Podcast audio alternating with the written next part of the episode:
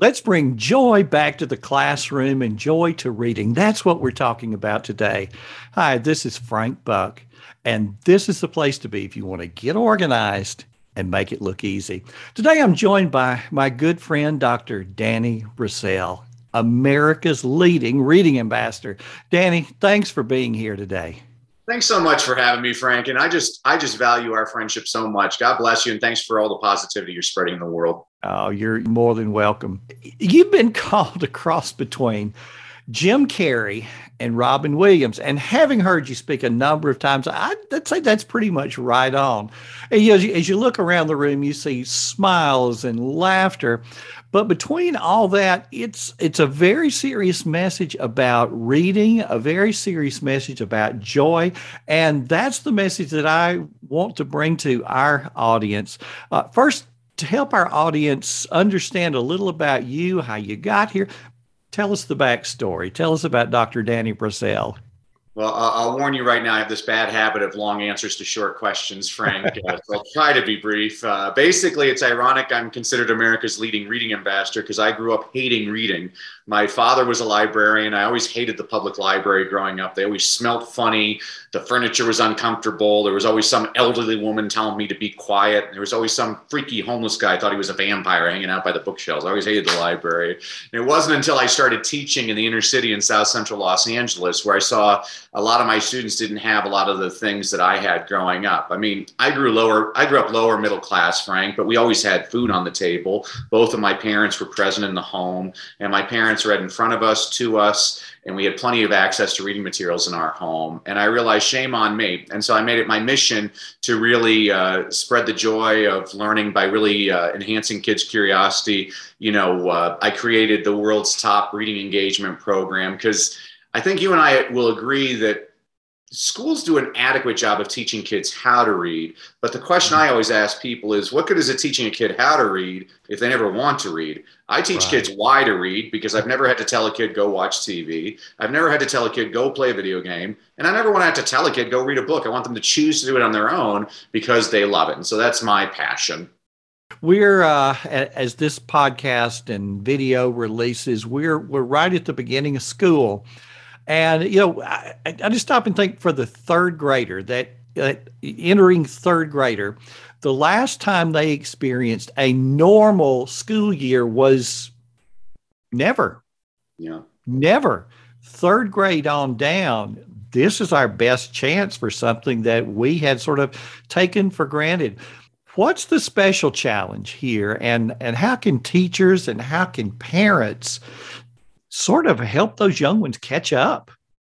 Yeah, well, I mean, you're addressing some important things, Frank. I mean, first of all, I think we need to praise teachers for just getting through these last couple of years. I used to think it was difficult working with 33 kids in my classroom, but I can't even imagine working with kindergartners online, not being able to hug them and wipe their tears and things like that. It's been an extraordinary challenge for people. And I was hoping that teachers were going to get a big pay raise since millions of parents were forced to involuntarily homeschool their children. I wanted them to appreciate, wow, you think it's tough just teaching your kid, try 33 different kids in the classroom. Mm-hmm. So there's been some extraordinary challenges, but one of the things that happened because of COVID was I created my online reading program, thereadinghabit.com, which basically in just over 2 months, I teach parents and teachers how to get kids to read more, read better, and most importantly, love reading. And that, you know, you're the time management expert, which I love. You give so many great tips. And there's two numbers I always basically tell parents. So the program lasts just over 2 months, 67 days, where every day parents receive about a 5-minute video from me showing them an idea on how to get their kid excited about reading. And so the two numbers I want people to focus on are 67 and 20. So why 67? Well, a lot of people will tell you it takes 21 days to change a habit. And to those people, I say, show me the research on that. It's a completely fabricated number. That one has been debunked, yeah. Oh, well, and I actually know where the number comes from. I can tell you it's from a wonderful book written in 1960 called Psycho-Cybernetics by Dr. Maxwell Maltz. And in Dr. Maltz was a plastic surgeon. And in the preface of the book, he said he noticed it took most of his patients about 21 days to get used to their new face. Well, a lot of personal development, self-help gurus, a lot of people that I respect, by the way, started saying, oh, it takes 21 days to change a habit.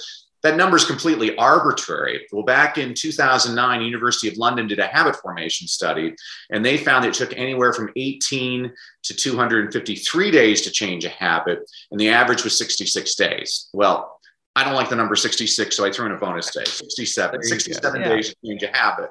It's important for people to understand it depended on the habit too. So for example, let's say, Frank, you want to drink a glass of water before breakfast. That might take 18 days to make that into a habit. But if you want to quit smoking, that's going to take 253 days. And here's why this is important. Let's say you go on a diet, you follow it religiously for 21 days, but on day 22, you fall off the wagon.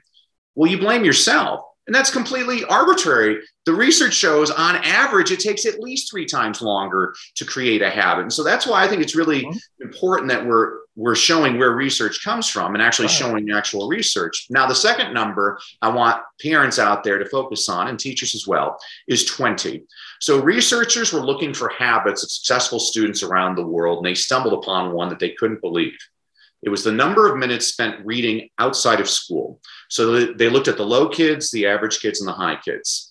They found that the low kids, the kids in the 20th percentile, your F students, your bottom feeders, they averaged less than a minute a day of reading outside of school.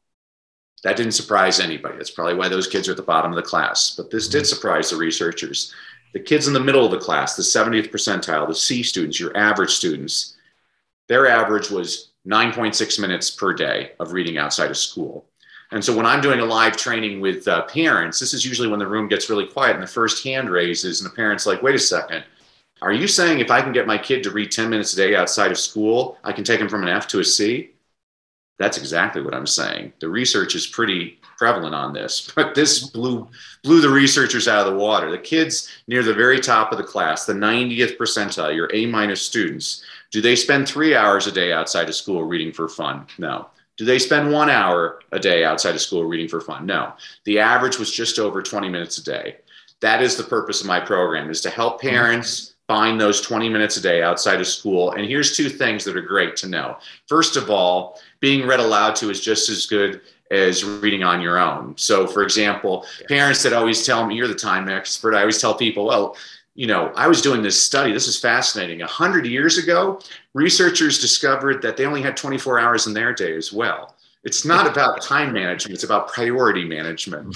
And so when I tell parents, if you have a 10-minute commute back and forth to school with your kid, put in an audio book. You just covered your 20 minutes going back and forth to school. That's an easy one.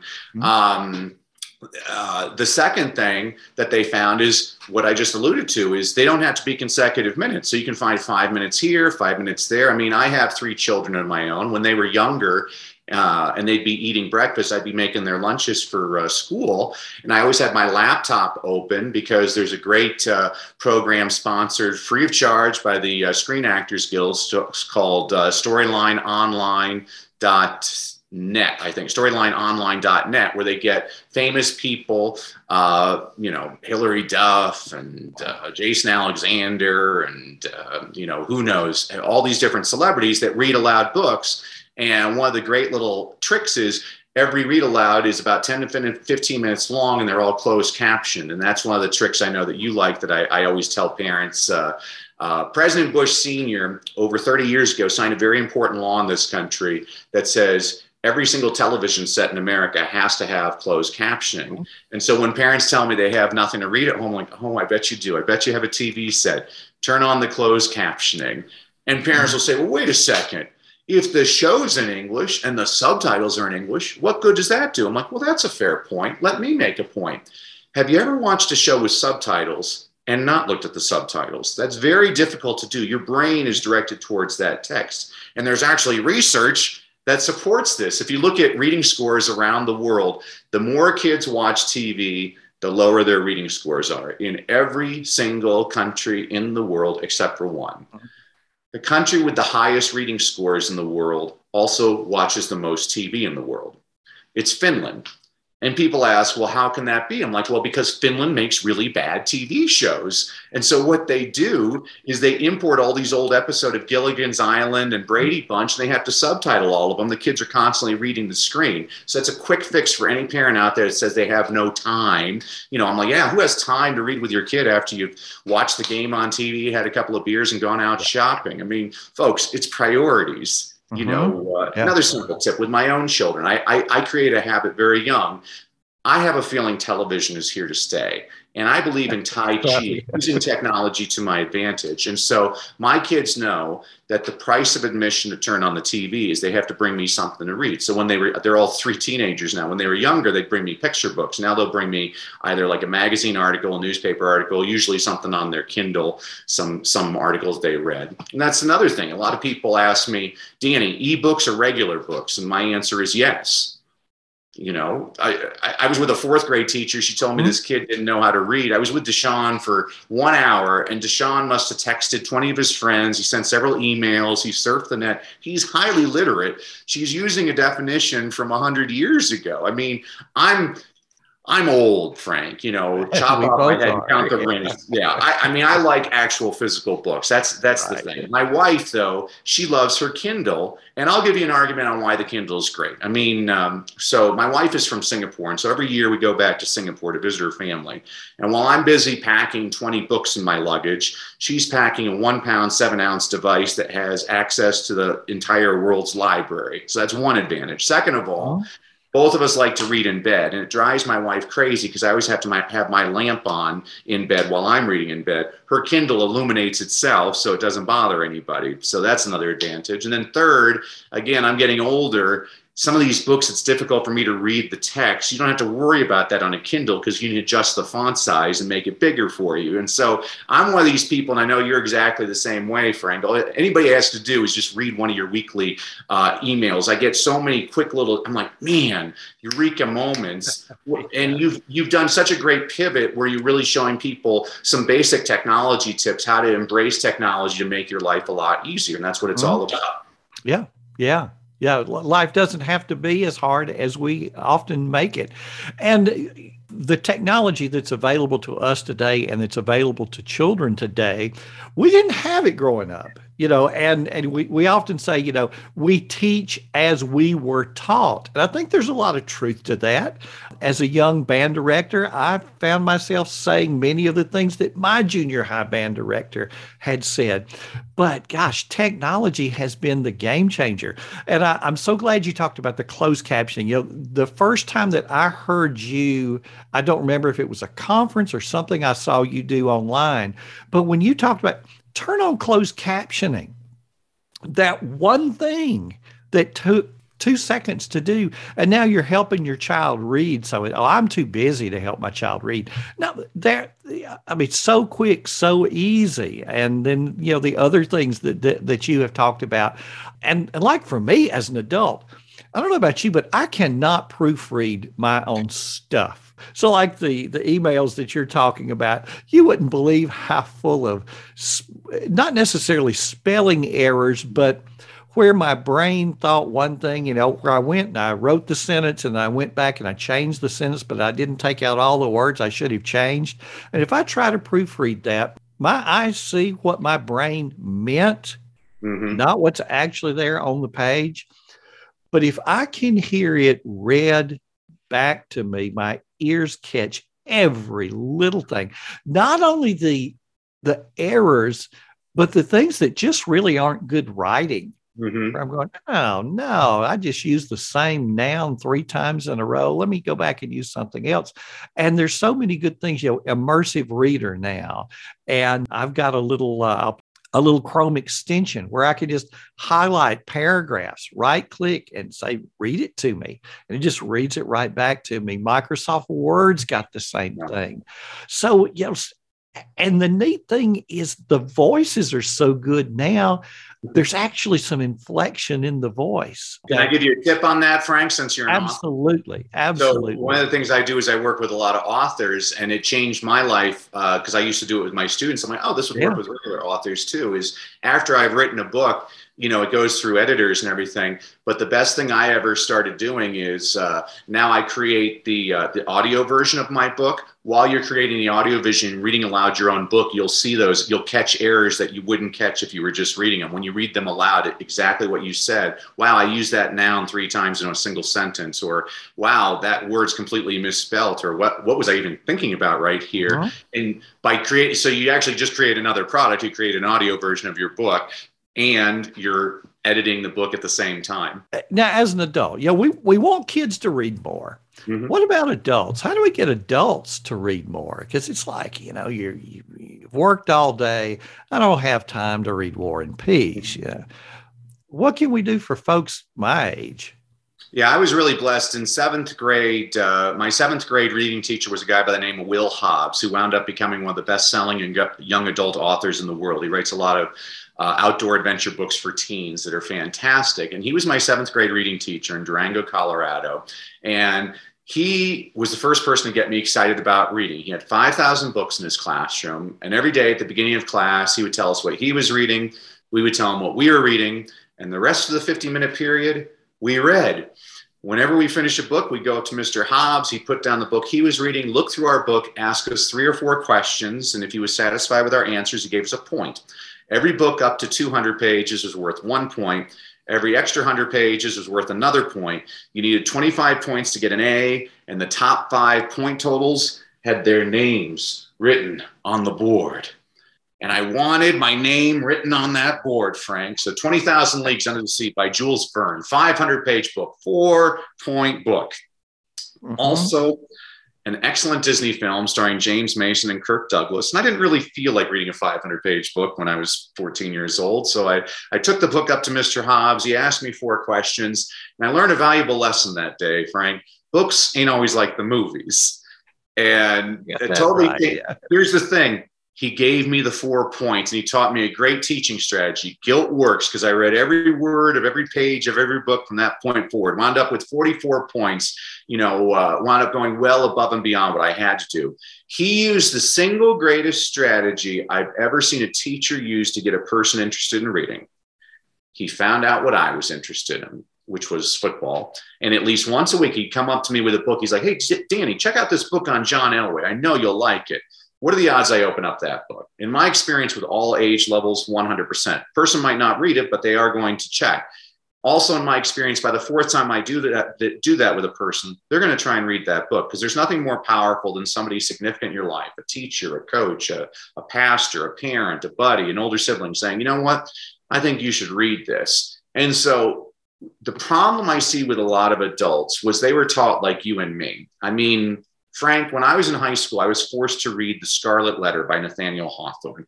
And no offense to the people that love The Scarlet Letter, but basically the story is about Hester Prynne commits adultery, and so she's forced to wear an A on her chest. Yep. And so I raised my hand and I asked my teacher if I could wear a B on my chest, because I was so bored reading that book.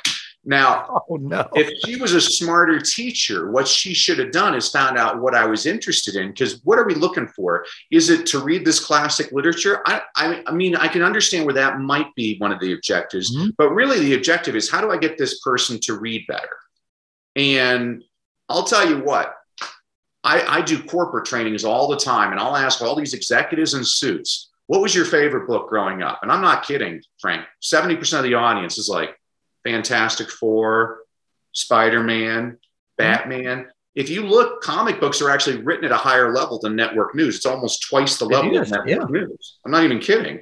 And I think a lot of us have to rethink what our objective is. Now, and I'm not going to put down literature, you know, my own. So here's a little tip for all the parents out there. I read different books with my kids and my wife.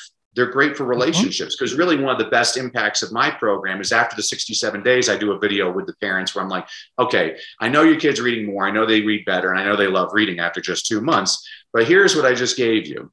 I just gave you 20 minutes a day, one-on-one with your kid. How many of us wouldn't die to have had that kind of attention from our parent? I mean, I just gave you the gift of time, which is your specialty. I mean, all of us are so busy focusing on nonsense, you know, I don't, that's why I stopped watching social media. I'm like, this is just a forum for people that have problems. Like, I want to be part of the solution, not part of the problem. Mm-hmm. You know, and I'd rather, that's why I love spending time. How many of us actually just spend time? There's people, Frank, if they're not looking at you, they're barking. But the moment they're actually looking at you, oh, it's nice. We're civil. You know, turn on the social media. Bark. Mm-hmm. Oh, civil. We're looking at each other. It's kind of like people cutting you off on the freeway. I'm like, would you do that if you were walking in front of me? Would you just shove your way past? I don't think so. You know, people have to learn manners. And I don't even know where I'm going with this point. It's just, it's been driving me nuts that I'm like, well, wait a second. Let's create more positive habits in the kids. And, I've given up on a lot of adults, but actually, so I think your original question was, how do I get like a middle-aged guy who's not interested in reading? I'm like, absolutely. Do you like Sports Illustrated? Read Sports Illustrated. You know, mm-hmm. Do you like quilting magazines? Read quilting magazines. Do you like, I tend to ask people, you can read the news, but I tell people, I'm like, just so you remember, there's no such thing as fake news. There's people who depend on one news source. You have something between your ears. You need to learn how to use this thing. So if you're reading, you need to read different points of view. I mean, I used to teach history. That's how I started my career as a history teacher. And the first thing I always tell people is history books are usually written by the winners. I mean, every event in history has multiple points of view. And my job is to teach you how to think, not what to think. And I think too many of us depend on a person to tell us what to think. I'm like, you shouldn't do that. You should be questioning why. Are there intentions behind that? And I'm not going to put down any news service because I think all of them could do a better job. I mean, I was a journalist before I was a teacher. And I think it's very important that you learn how to read. I mean, I used to watch five newscasts a night and I read 10 newspapers a day. And that's a little trick I used to tell people. I'm like, so watch news tonight. You can watch network news, you can watch Fox News, MSNBC, BBC, and just look at the top three stories. You'll be amazed at how different the top three stories are among different news channels. And that's fascinating. Yeah. It's amazing. You know, you look at Fox, you see one thing, CNN, something else. Yeah. And, you know, I remember back in 10th grade, you know, they had this little, in English class, this little unit on propaganda. And it's like, wow, don't we really need that now? Because, you know, you can see just about any viewpoint if you look at the right place. And I think social media and our networks, it tends to divide people into their little niches, you know, where whatever you want to hear, there's a group that's going to be saying that. And they'll be saying a lot of that. And everybody who's listening to that will be going, absolutely. That's the 100% truth. How could anybody think something different? While over here, you've got an entirely different viewpoint with people going, how could anybody think anything other than this is the truth? A few things are black and white. It's those various shades of gray. And I remember my 10th grade English teacher who was trying to get us to understand that kind of thing. And that's before we had Facebook and Twitter and all this kind of, you know, we had Walter Cronkite who said, this is the way it is. And you said, yes, sir. Yeah, that's right. I remember faculty meetings, you know, I was in the principalship, you know, for a long time. I was a principal starting in 1997. And so the internet was just sort of becoming something that we all had. And you remember those things that used to come across, you know, how Swiffer's going to kill your dog and all of these things. And if it was on the internet, it had to be true. Yeah. So we actually had a faculty meeting one time where I said, now, look, when you read one of these things, you can just go to Google, you know, just highlight a chunk of that text and put it into Google and see what you get. And it's like, so-and-so is actually, it's not real. And so-and-so, here's the latest hoax going on that everybody's passing around. And to say, look, before you spread this, before you become part of the problem of spreading all this, just check it out just a little bit, just the way that we would want our kids to do that as well. Yeah, it takes just as much effort to be kind as it does to be rude. So that's the big thing is it's the two-finger trick I used to teach my students. I'm like, okay, everybody take your index fingers, put them on the sides of your mouth. Now push. We need more smiling, man. I just see so much rudeness that doesn't have to be out there. And it's bringing people down. And you know, especially the pandemic. Yeah, I was just about to say, because of the pandemic, there is a lot of just anger out there that we've forgotten all of the good things, all of the blessings that are happening to us. And we're seeing all of the, you know, all of the negative out there. And that's one of the things I love, Frank. I mean, so before the pandemic, I'm a visiting distinguished professor at American University in Cairo. Say that 5 times fast. And so I was in Egypt, and I love going to different schools. And so it was really interesting, Frank. So I went to this Islamic school at 2 p.m. They had 400 parents show up. I mean, I was blown away. 2 p.m. And it was like the Muslim Brotherhood. All the guys had the long beards and all the women were in burqas. And we were talking like you and I are talking right now. And I was like, shame on me. Shame on me. I had all these preconceptions of these people. And it turned out to be the greatest audience of my life, because I started off my presentation. I'm like, so I was reading this book the other day. Have any of you ever read the Quran? And they all laugh. And I'm like, oh, well, then you know the story in the Quran when the angel Gabriel appears to Muhammad in the cave. What's his first instruction to Muhammad? Because the first pillar of Islam is to read. And so I looked at him like, so not only should we get your kids reading, it's actually written in your most sacred text. It's your duty to get your kids reading. And I had 400 heads doing this. I'm like, oh my gosh, who would have ever imagined the Christian dude, his favorite audiences now are Muslims. I mean, and I love them. I've spoken now online. I'm doing all kinds of trainings in Pakistan and the Middle East. And it's wonderful. And I was like, wow, I had this narrow thinking because I was depending on other people to tell me, well, this is what they're like. And I'm like, but it's not true. And you and I have the blessing of being able to speak all around the country. And I'm like, people have their, when I first started as a speaker, I do Southern jokes. I'll never do a Southern joke anymore, because I'm like, Southern audiences are my favorite audiences. They're so kind and generous to me. You know, even when they want to insult me, it's kind of like, oh, isn't that sweet? So we figure we can say anything. And as long as we end it with, bless your heart, bless it's your okay. Heart. Yeah. Danny, this is great. We could talk all afternoon long, and it always such a pleasure to be around you and hear the joy that's there. So 20 minutes a day, if we can get kids reading whatever, 20 minutes a day, that even one who's way down there, we can bring them up. So as we go into a year that, for a lot of our kids, it's going to be, and it hopefully will be a normal year. Hopefully, we don't know. And of course, that's also saying that there has been such thing as a normal year. I don't know that I ever experienced a normal year, because they're all different. They're all different. But boy, the last couple have been different off the charts. So I think we're all looking forward to a year where we can start to fill in the gaps and get our kids back and give them the education that we'd like for them to have.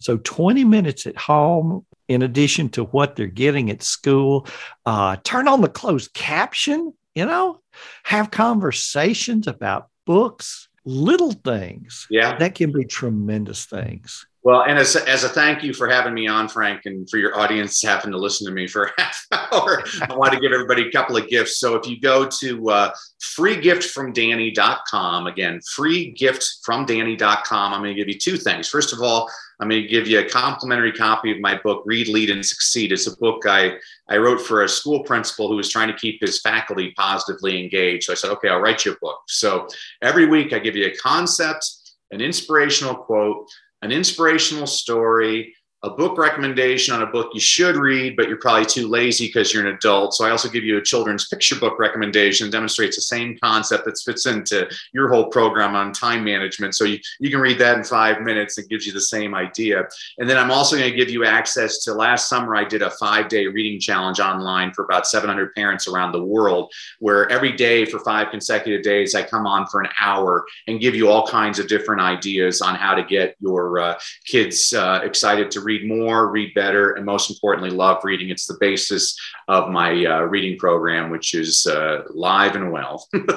Fantastic. And for everybody that's listening to the podcast version, or if you're watching this on YouTube, come over to the accompanying blog post and we'll have all, because we've talked about a number of things. We'll have the links to all of these in the show notes so that you can really go and help bring some joy back to your life, to your kids' life. And hey, if you're not a teacher, you don't have kids of your own at home.